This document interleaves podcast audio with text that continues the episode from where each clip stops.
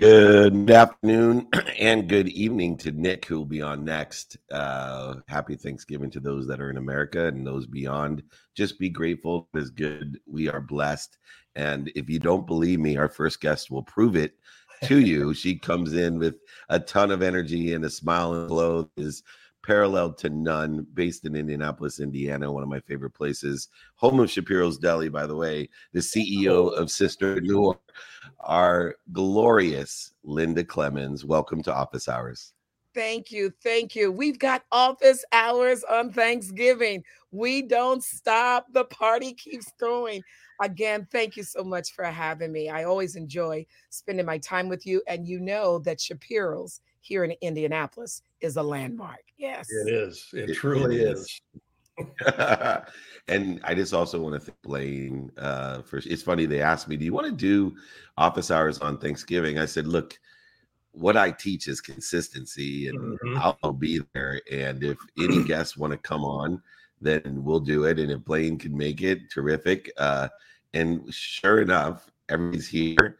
And what a great way to start my Thanksgiving because I'm so blessed. And uh, you have a new book out, this ebook called Back in Touch, and it involves utilizing body language in order to effectively communicate and connect, uh, which is so interesting.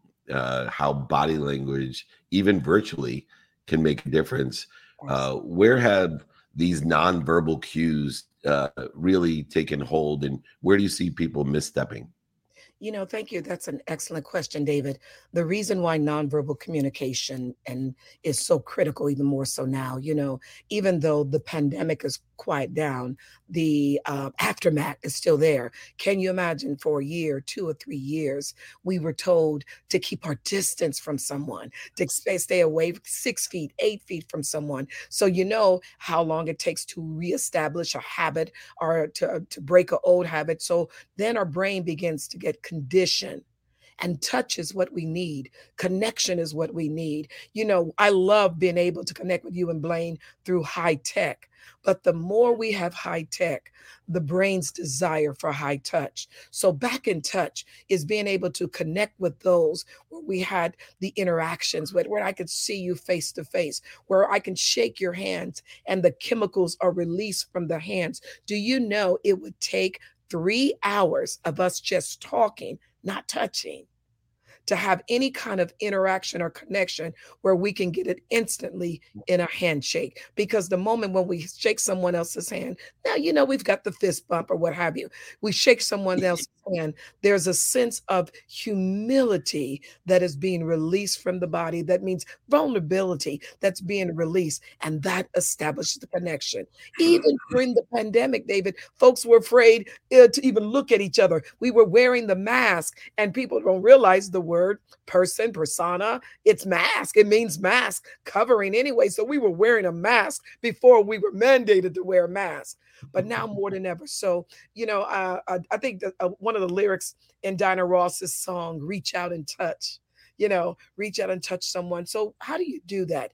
Maybe not necessarily physically, that, you know, but you can do it when you're in another person's presence. Wow. Yeah. And what does that mean? How many times for those that are that are listening, that are watching, how many times that your child comes in to talk to you, your loved one, your partner, your significant other, and you are busy and yet you do like this. I'm gonna give you some body language. How many of us done like we've done this gesture here? If you work in an office, if you're a leader, a mom or dad, significant other, partner, and you'll say, Yes, watch this. Come on, let's practice, Blaine. Come on, practice. Come on in. Everybody do this. Come on, Dave, do this. Come on in. Come on in. Do your hands like this. I want you to do your hands like this. Come on in. Right. Now take away the sound. Take away the sound. And I'm thinking, now when you do that, that's not come on in. That's shoo, shoo. That's dismissive. Yeah come on in, yeah. exposing the palms. So we don't realize it because now the brain is saying, you really don't want to spend time with this person. You've got a deadline the end of the month. So the brain, the reptilian part, or the amygdala, which is the truth brain, is revealing it through your body language and it's called leakage. So that's when we try to pretend to like someone. That's how we try to pretend to like the new boss or the director or the person that we're introduced to. The brain is saying, you know, flight, flight, flight, and it's sending those signals. So, one of the things that's so important to your audience, and I want them to remember this, is Linda's three. I call Linda's three. It's the words, the tone, and the nonverbal. If all three, the words, the tone, and the nonverbal, if they don't agree, then there's a disconnect in the message between you and me. So if I go like this, David and Blaine, you know I love you. You're you're I mean, you make my heart really, really, Linda, really. I'm closing the door to my heart compared to David, Blaine. You know I love you it makes a difference and it, it, and it releases all those good chemicals so you know you can tell my chemicals are jumping this morning already and you haven't even had turkey yet. I ain't even had my turkey. you know, I, I, love where you're going with this, Linda, and I can't wait to pick up a copy of the book. Um, you know, Alfred Mehrabian years ago did a famous study that has been, you know, kind of bifurcated and all kinds out of other. Out of UCLA, yes. Yes. Yeah, 93% of communication, the communication packet that gets yes. delivered, 93% of it is outside of the actual linguistics yes. you know the words that we use. So only 7% of our communication is is based on the words that we're actually using. And, and, and this is organized around the meaning that gets made up. And you're talking about leakage. Um, you know this whole notion you know when i was doing a lot of work with nokia years ago i was working with finnish engineers. Mm. yeah, finnish engineers. So yeah that's kind of a interesting wow. uh, mindset in and of itself. But in order to get them to understand i had to use language very specifically you know, number one was a signal to noise ratio. So how do we, you know, as a leader, how do you clean the, yeah, clean the pipes out here so the signal to noise ratio is minimized so that the message has a chance to go through? Now, in the way that you work with your folks, how do you go about actually getting them you know, outside of the meta structure here of, you know, you've got the, these three modalities. How do you actually get them to practice working with this in a way that allows for the meaning that they're intending to actually land on the recipient.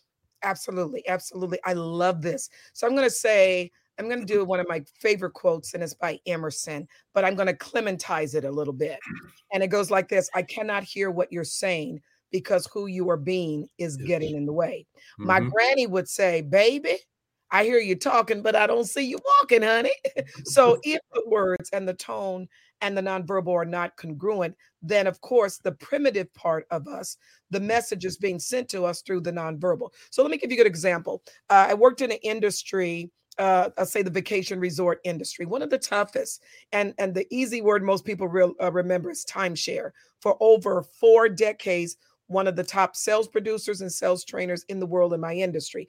And people would say to me, um, How in the world can you sell to engineers, to accountants, to all different personalities? So if you're going to you know, if you want to sell Steve, Linda, Brenda, Kevin what they need, you have to see things from the way they see. So, one of the things I tell people is to exercise and activate empathy. Put yourself in that individual's shoes. So, how would I feel? How would they feel? How would I feel if I was in that position? So, I had a gentleman come in.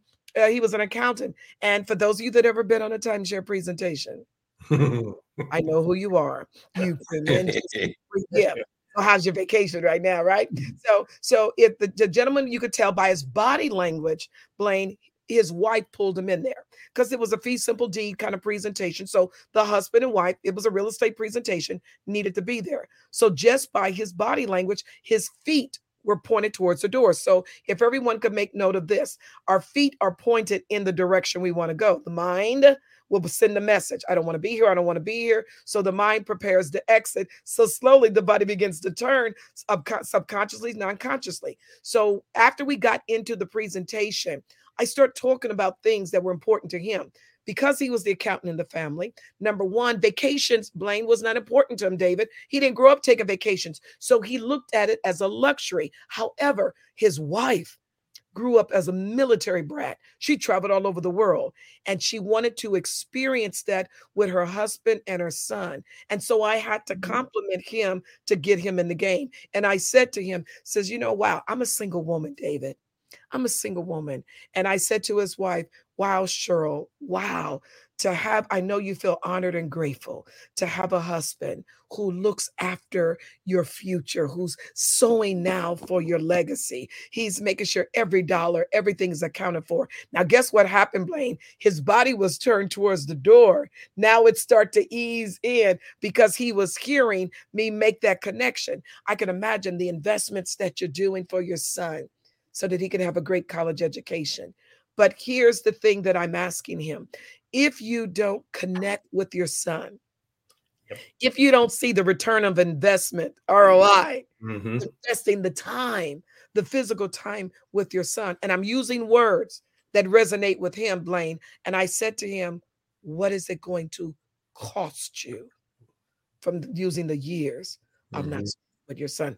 that hit. So I had to get to his emotional uh, dominant buy mode through the analytical part but mm-hmm. most of us don't do that. If you are a visual learner, dominated visual communicator, guess what you're going to do in your negotiations and in your presentations? David, you're going to show the visuals. You're going to show the 20 slide deck PowerPoint. And the person who is the auditory dominant communicator, decision maker, uh, Blaine, they're going like this Can you just tell me how it works? Can you just tell me how it works? So if we don't speak their language and build the connection and rapport, then we will miss that. It's just being human. Mm-hmm. It's just being human. Yeah. And you're an expert at that. and Linda, I, I can't stop. Uh, I know Nick's in the waiting rings here, and we're going a little bit over, but one thing comes to mind when it's nonverbal, and I probably got into a little bit of trouble as I was still traveling around during COVID. Uh, I'm a hugger. And you were talking about the exponentiality in the connectivity of a handshake or a fist bump.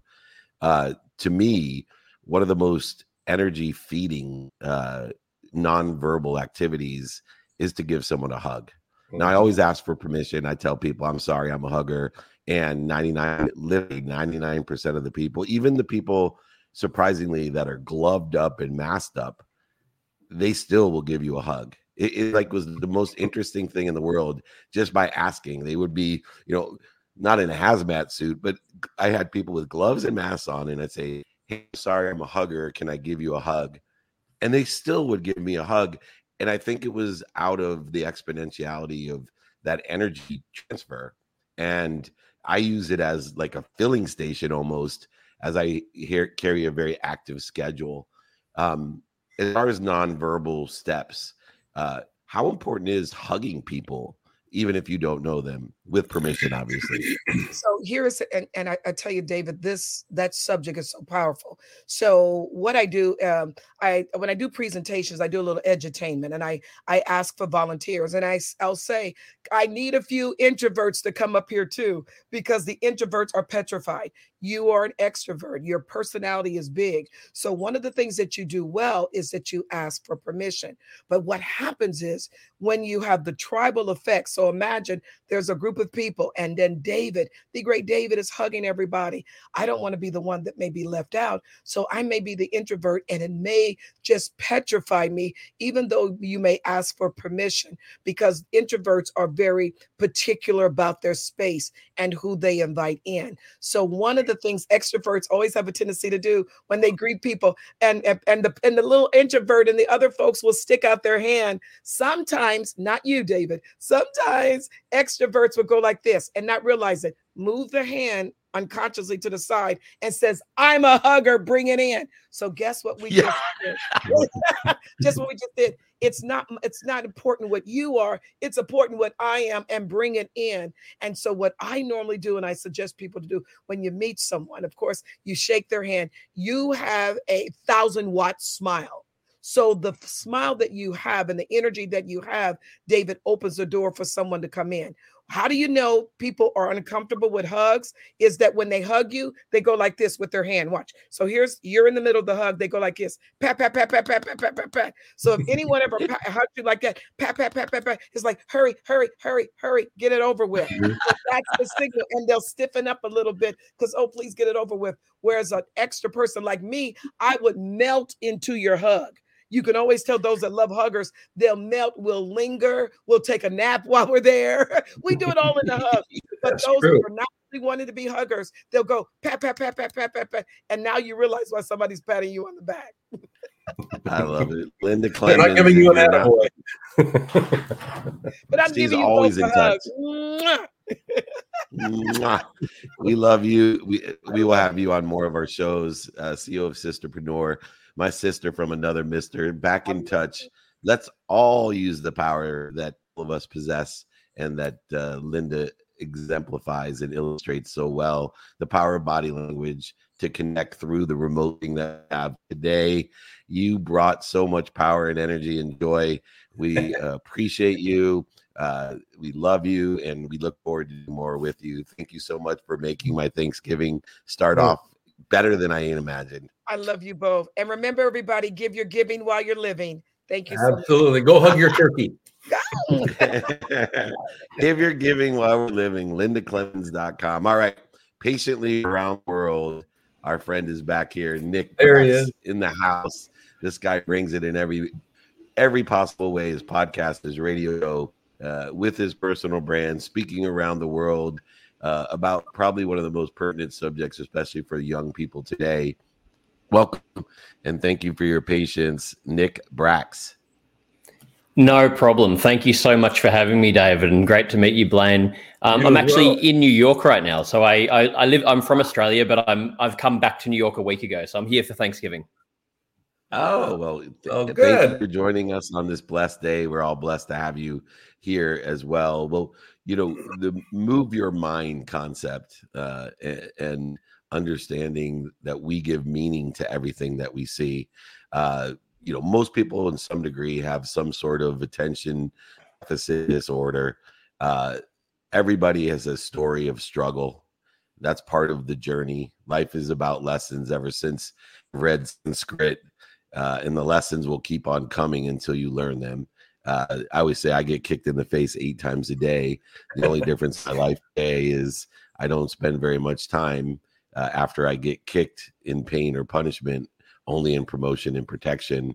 Uh, for you, with all the different conversations that you're having in this area, what are some of the key things that people can do today uh, start the process of healing? Yeah, no, thank you for bringing it up, and it's it's such a, a big area, and I love what you're saying there about when you get kicked down, you know, not spending too much time sitting in it. And I heard Novak Djokovic talking about this quite recently, and he was hmm. saying, you know, that's probably his biggest superpower. That it's not that he doesn't have doubt and have downtimes, but he spends you know small amounts of time in that in that space. So really, I the, for me the most powerful thing has been storytelling. I've been in this space for 13 years now. I'm not from a psychology background. I grew up in a well-known family. I wound up in the media, had my own story, and started sharing my story, not knowing what I was doing. And you know, 13 years later I've sort of done use so many different formats to get this message out there, but just sharing stories, opening up to people, you know, talking about our own struggles and how we can get through it and allowing other people to feel that it's okay, especially men. You know, a lot of the time as men, we feel like it's not okay to admit struggling. And, and you know, the only way to cope with the struggle is to admit it and find a way to to mitigate it. So I think just being open, honest, vulnerable, goes such a long way. You know, the idea of vulnerability has always been an intriguing one to me from a leadership development perspective. And the the the the focus that you have on tell the story, you know, yeah, there's something about being able to tell the story that touches not only who I am, yeah, that makes it possible for me to touch somebody else. And this this uh, for me at least it's an interesting notion here. Yeah i've been working you know in this domain in this field for about 40 plus years. So i've got a lot of stories but a lot of stories i've told over and over and over and over again. Now the audience hears them fresh but they aren't necessarily fresh to me the idea of staying connected to the story in a healthy way comes into play you know with this because I can tell my story. And David, you've had this experience as well. I mean, lost $100 million. You tell that story all the time. You know, that reclamation, that reinvention. How have you, and how do you work with people to get them to the point of realization where the story doesn't define who they are, it enables them to be better than what they used to be. Yeah, you know, if, if you can make that distinction. Yeah, I think it's a really that's a really important question. And on a personal note, I when I got into this space, there was a point where in, in Australia I was doing, you know, 200 plus talks a year. And I had to pull back because I was sharing my story. And as you guys know, you know, you you're wanting to give it everything and you're being so raw and honest. And it takes a lot out. And I it affected my mental health. And I was like, well, this I gotta find a way to balance this out. So I think it's, you know, educating that we yes it's important to share our story in the process of recovery and if we can find that happy medium where when we are in that in a better space to be able to educate others to use it to empower other people but not at the expense of your own mental well-being and your own growth you don't want to be sharing your story and having that hold you back in the past and not allow you to move forward. So i think it really is a fine line and assessing how can i adapt this and you know use this story to empower myself to get the message out there but also uh, you know share messages of growth that as, as, i go down my path. And i've had to do that in you know my public speaking career and still always finding that happy medium. But i think it's it's such an important question because we, you know we need to share those stories but also you don't want to let it put you in a you know victim mentality or hold you in the past. I think right. it's yeah really important. It's, it's, kind of the distinction between I have a story and I am a story.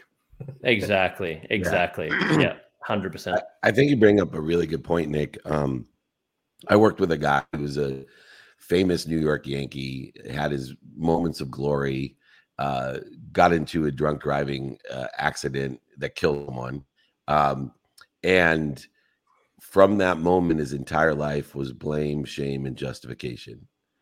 Yeah, never once took any accountability. Still hasn't in every facet of his life. I I, I look and as Blaine, as my mentor, has taught me, there's certain people that are toxic and that bleed you, and you can't change people. You can understand and pray for their happiness, but you, it's okay to let people fall away from your life.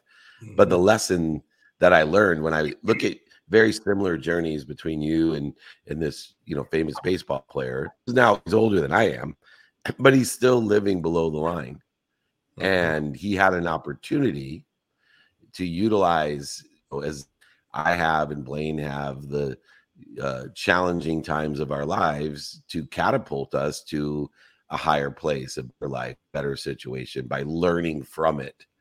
Uh, so many people see these struggles as punishment and then go blame, shame, and justification, which continue to fuel the fire in their lives to not be where they want to be and continue to find what they don't want. Uh, can you help people understand how you were able to take your ch- challenging from your drunk driving incident and elevate yourself instead of devalue and continue to spiral? Yeah, I, I love that point, David, and I think it it's you know a lot of people it's an excuse really. If we want to stay in in that victim mindset life's too hard it's not fair you know why are other people so lucky? And you know you, you're only harming yourself. And let's be honest the world's not fair. It's going to be you know amazing thing happen amazing things happen terrible things happen. It's about what we can take out of them. And uh, you know again as i'm sure you guys um, sharing all the time. In I think these when you fall flat on your face, when you make a mistake, when something happens, that's a huge opportunity to learn and grow. And when I look back on my life, I wouldn't change a thing. I wouldn't do it again. I wouldn't go and crash that car and drink drive again. But uh, definitely wouldn't do that. Don't even drink anymore. Uh, but uh, it it really taught me a lesson I needed to learn at that time, and I took accountability for it, and that empowered me to go on the path I'm on. So I think it's about just really taking ownership of your situation. And I feel like we live in a world more than ever now where, you know, through social media, everyone wants instant gratification. Everyone wants to have the reward without really putting in the work for it. And that's not how it should be. You know, it, it, the, the actual journey is what matters. It's not about the end result, it's about the mm-hmm. growth you get and the lessons you learn. And I think we really need to understand that. And if we could understand that, a lot more people would not be sitting in you know that victim sort of mindset and they'd be learning from it and taking accountability and you know not waiting for someone else to pull us out of it because if we wait, it won't happen. We've got to we've got to step up and you know make that choice. Yeah, yeah. The whole idea, uh, of, basically, what you're talking about is how do I sustain success in life, given that life is going to throw me all kinds of shit. it really will, and it's it's really uh, you know honest to God, I believe that you know success ultimately comes down to my ability to you know to develop to develop the capacity to continuously start over, and part of that capacity is yeah moving away from victim into yeah okay what do I do now? Develop the capacity to continuously start over, get knocked down, get back up. Now that's that's easy to say, but if you if you start to codify it as you know, this is a capacity issue. it's not a, a, failure of ability. You just have got to develop the capacity, beginning with your mindset, how you think, and that sort of thing, and how you take on what it is that's just happened. Yeah, and uh, yeah. I, I, I, love the story that you bring to the table, uh, Nick, because I think it's something that really needs to be heard. And I particularly like that you've got the platforms that you've got to be able to illustrate and illuminate this because it, it's huge. Yeah, I appreciate it. Appreciate it. And Nick, I, I love the fact he's coming off of a speaking tour myself of 23 speeches in 30 days in the world, as you know, from Mexico City all the way to Tahiti to I don't even remember Malta, Madrid, Portugal, and London. Uh, it was interesting because I, I had my wife with me for most of it, and it was a baseline that I was able to go back and forth from uh, the emotional uh, out you know the, the out, out, outgoing emotional aspect of speaking back down to center to receive back you know the purpose of, of telling this story and sharing these lessons uh, that reached me um, as we went along and i know you're doing that. Well nick uh, we have so many things going on. Now that you're back in america here we'd love to see you fly out west. We got a tv show going on in december in vegas. Maybe you can make that swing or yeah, uh, I know David Blaine, in Blaine Vegas. Has, Blaine has a show he wants you on, and and you we'll do some swapping uh, of shows. And uh, the world needs more of your storytelling and inspiration, especially with the necessity, uh, attention, and personal growth. Uh, as there's so many different distractions today away from the trajectory of where we want to be. Nick Bracks, Nick Bracks, thank you for your patience. Uh, we appreciate you being on in Thanksgiving. Happy Thanksgiving. Find the light, the love, and the lesson in everything you do by moving your mind with Nick Bracks, nickbracks.com. Thanks again. We'll see you soon. Thank you so much, okay. guys. Appreciate it. Awesome. Oh awesome. man, two awesome. for two on the guests, and we have Rohan waiting in the wings. Oh, uh, all right. I like punctuality. there he goes. Look at that beautiful hair. Welcome. Oh Happy Thanksgiving. Yeah, happy Thanksgiving, guys. Is Sai going to join us as well? Yeah. There's Sai. Okay. Ah, the boys are back. All right, boys. So I wanted to have you on. You guys are the co-founder uh, of, and I hope I, it's Vital, I believe. Dot AI. Yeah, is that good? Yeah. Give me a smile. Hi. Smile. Yeah. It's Thanksgiving. We're, we're here. We're, we're, loving it. Um, the funding a company uh, in understanding uh, and using AI to detect different brain diseases. Um, and, uh, you know, you guys are extremely young, uh, which means that uh, you may not have the same situational knowledge as someone like Blaine that has seen all types of different structures and emotional intelligence that is an impossibility.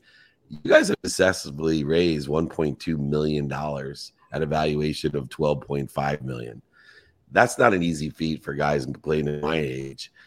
um, you know, understanding uh, what your solution is, where most younger people fall down is they have the time to articulate the quantitative value of their genius and overcome the lessening of credibility when you're so young.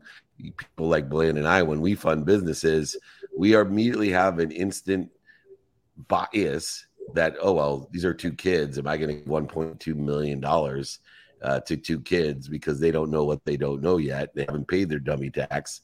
Uh, so i'm always amazed on how one have overcome uh, the bias that exists from being so young. And two did you practice articulating the value of what you've done uh, or how were you able to communicate the value of your solution in a very difficult uh, economy today? Yeah. So I think just to kind of like start out with your first question about kind of overcoming bias from investors. So Sai and I have actually sort of been inside this sort of like AI medical space for the past like four years almost. It's been since the freshman year of high school. And the way we were able to like kind of overcome the bias from investors is by essentially building our credibility by working with professionals in the years past. So, for example, um, one of my first internships was actually at Harvard Medical School, and at Harvard Medical School, I led a lot of their projects. And actually, Vital's product is um, it, it was actually incubated at Harvard Medical School under a PI there right? So we had a lot of credibility from the founding source, which was Harvard.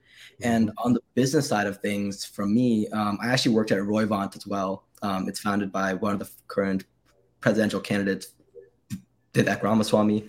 So there, I learned a lot of the like essentially strategies for how to build a business from the ground up. And that was kind of my side of like building my own credibility. And then I guess Sai can talk about his as well.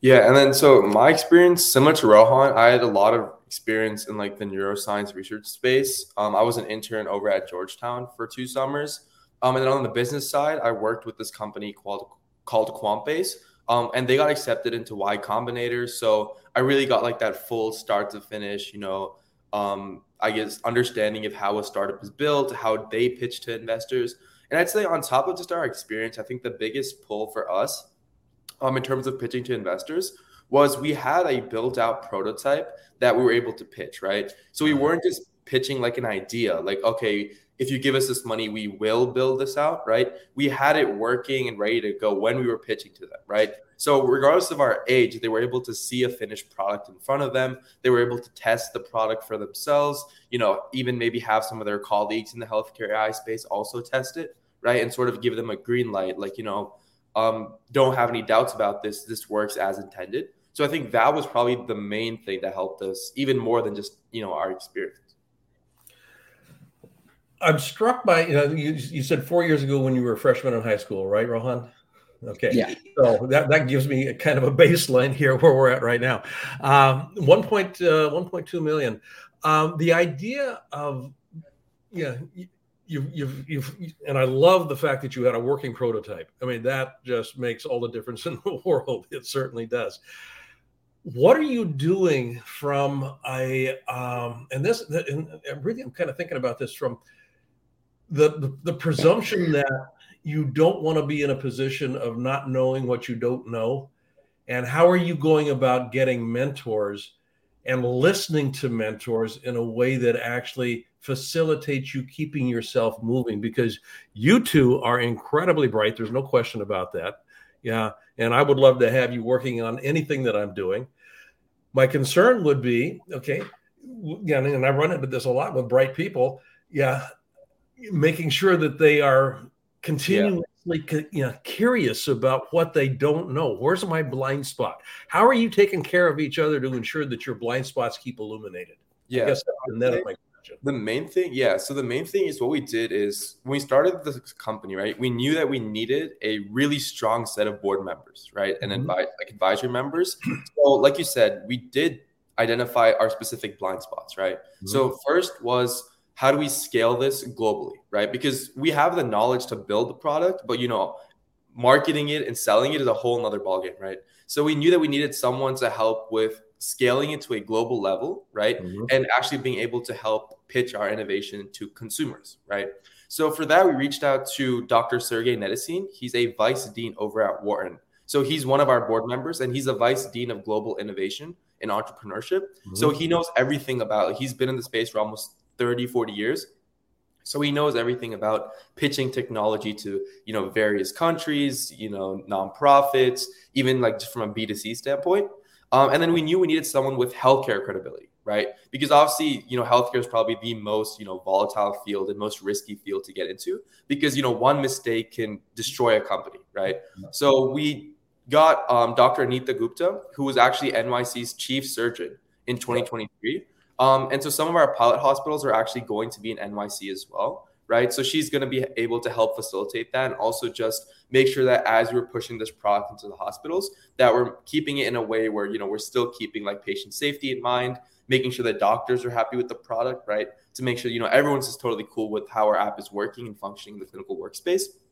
Um, and I'd say that the, the third main uh, person that we needed to add was someone who had a lot of experience with again the business model side which we put a lot of emphasis into right? Because we've seen like through our research of like competitors and past medical companies a lot of them raise almost like 20 30 million in funding build an amazing product 20 30 person team but they just aren't able to sell right? Because there's so much skepticism surrounding medical products. Um, our third main advisor is vikram dendi who's actually the chief product officer at microsoft right so obviously he has plenty of experience with you know uh, customer reliability, right, and like actually having them trust our product, which is another big thing that we wanted to do, right, was building a lot of trust around our product. Mm-hmm. Um, so I'd say yeah, those are like the three main parts of our business that we sort of identified as you know points of potential like you know misjudging, right, yeah. especially due to our age. Um, so we hope that with our advisory board, and we're continuing to build that as well, right? We're like totally keen to adding more and more advisors, experienced professionals to our board. Um, but yeah, that's the main way. Good. You know, love that, guys. Uh, it, it brings two things to mind, and I think it's really more basic advice that I give to people, and, and Blaine as well when we mentor. but one, people ask me, "What's the number one thing piece of advice you would give to an 18 year old or your 18 year old self?" And it's ask for help. And so uh, I want to reiterate and emphasize that you guys are really good at asking for help beyond the fact that you obviously have an extreme intelligence and, and inspiration in what you do. Uh, but what stands apart from younger people that I work with is that you ask for help, and older people, which leads to the second point, which is so many people in their 50s, 60s, and 70s come to me and they feel stuck and they say it's too late and, yeah. and and and I use you two guys as an example. I was like, okay, so you're gonna now use your age, being older, I mean, as an mm-hmm. excuse why you can't get what these guys got done in four years with limited life experience, limited economic relationships. You have extreme life experience and tons of economic relationships. You're just using it's too late as an excuse mm-hmm. to not do what these two young men have done. And so, anyone out there in their 50s, 60s, 70s that are trying to convince me that it's too late, these guys were just recently freshmen in, in high school. and there's plenty of technology out there to assist you. And if these two guys can do it, uh, not to diminish the capacity of you to, to complement you, yeah. then it's worth get, if you really believe in what you're doing then it's worth giving it a try whether you're 50 60 or 70 um, last question is it's thanksgiving and i know your families are probably dying to see you out of your basements in, in your office there this holiday. Um, what advice would you guys give? Or are you mentoring other high school kids today to help facilitate you know i, I always say our, our bench is deep blaine when i deal with young people. Yeah, and, and America's bench is deep, and this these guys are like Ron James and Steph Curry playing together. Uh, but our bench is deep. What what are you guys doing to mentor others or or give back to others that are younger than you? Yeah, so I mean, at a broad level, I think my advice would be the best way to learn anything is to kind of throw yourself at it head first, right? Experience is worth just as much as reading 100 books, right? And you're not going to really build that intuition until you place yourself in the middle of a situation where you are forced to deal with the issues that are coming at you, right?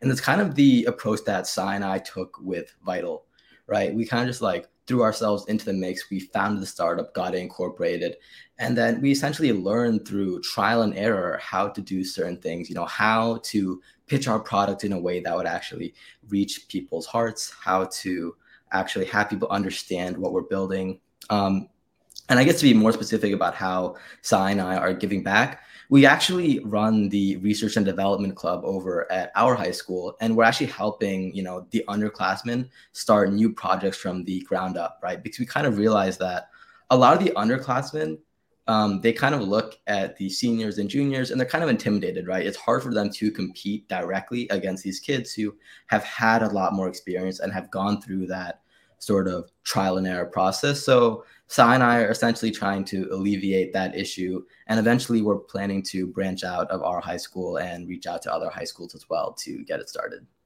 All right. I love it. I love you guys. Amazing. Yeah. Yeah. Please come back. Cool. I cannot wait to see what you guys do next. To get more information on Vital, go to vital.ai.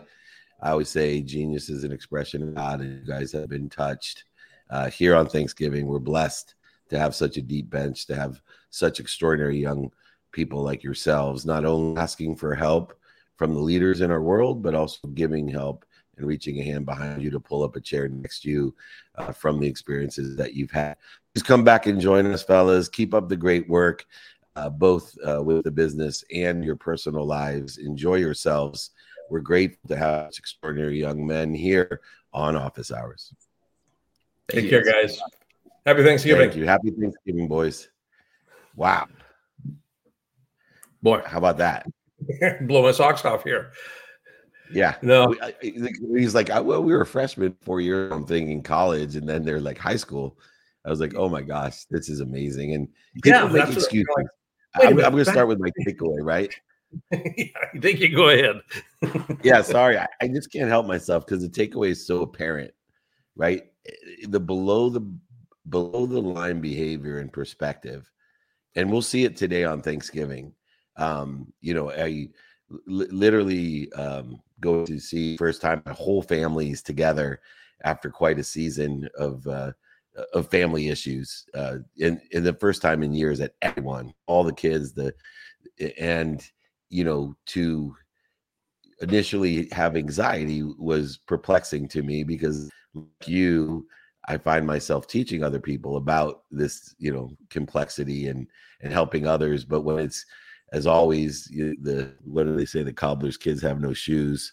I, I found myself shoeless uh in the last few days with anxiety. And I've healed that by being above the line and, you mm-hmm. know, looking at blame, shame, and justification and the lack of control we have of others being below the line and utilizing forgiveness uh, as a key component. For me, the way is try our best. Uh, accountability has three phases to it uh, where we don't have to be below the line and blame, shame, and justification. The first, take responsibility for your part.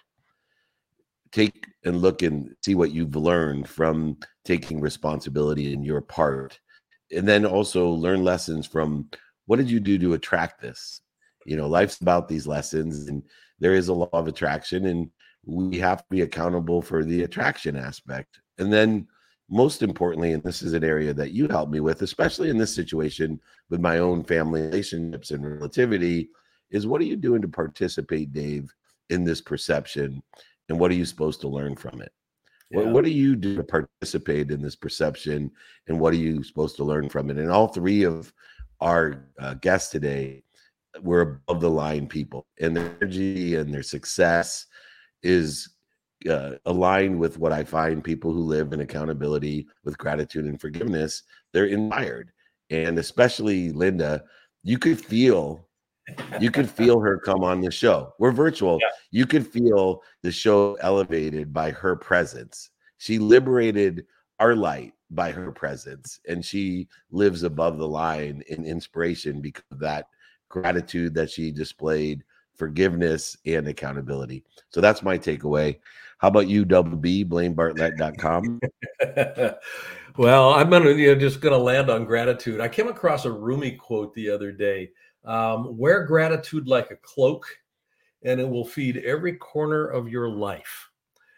And that, I mean, it just kind of struck me, uh, and I came across it actually yesterday, and I was kind of like, "This is perfect for Thanksgiving." And uh, and today, just you know, looking at you know Nick, his story, uh, I was struck by, yeah, I would never want to do that again. I, and I'm grateful that it that it happened. Yeah, you know, referencing yeah. his story uh, with Linda. yeah, just I mean, just she just exudes gratitude. I mean, yeah, I you know look up gratitude, and there you are. You, you see a picture of her, uh, but it shows up in every aspect of life. And then with Rohan and uh, Sai, uh, I am just for me, I'm I'm grateful to see youth taking off and just running with ideas I mean, you and I are, are both sharing right now a, a, resource, a young fella in uh, Germany, 16 years old. Uh, that's you know, handling some of the some of my, some of my social media. I, I love this kid. I absolutely love what he does and how he's working. And I, the idea of gratitude. Life is such a a, a, bowl of miracles when we open our pos- you know, our eyes to the possibilities.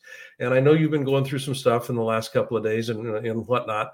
Um, and I, I'm, I'm, I'm grateful that you're looking at it through the lens that you're looking at it through because it makes all the difference in the world with the people that you're around and who you work with.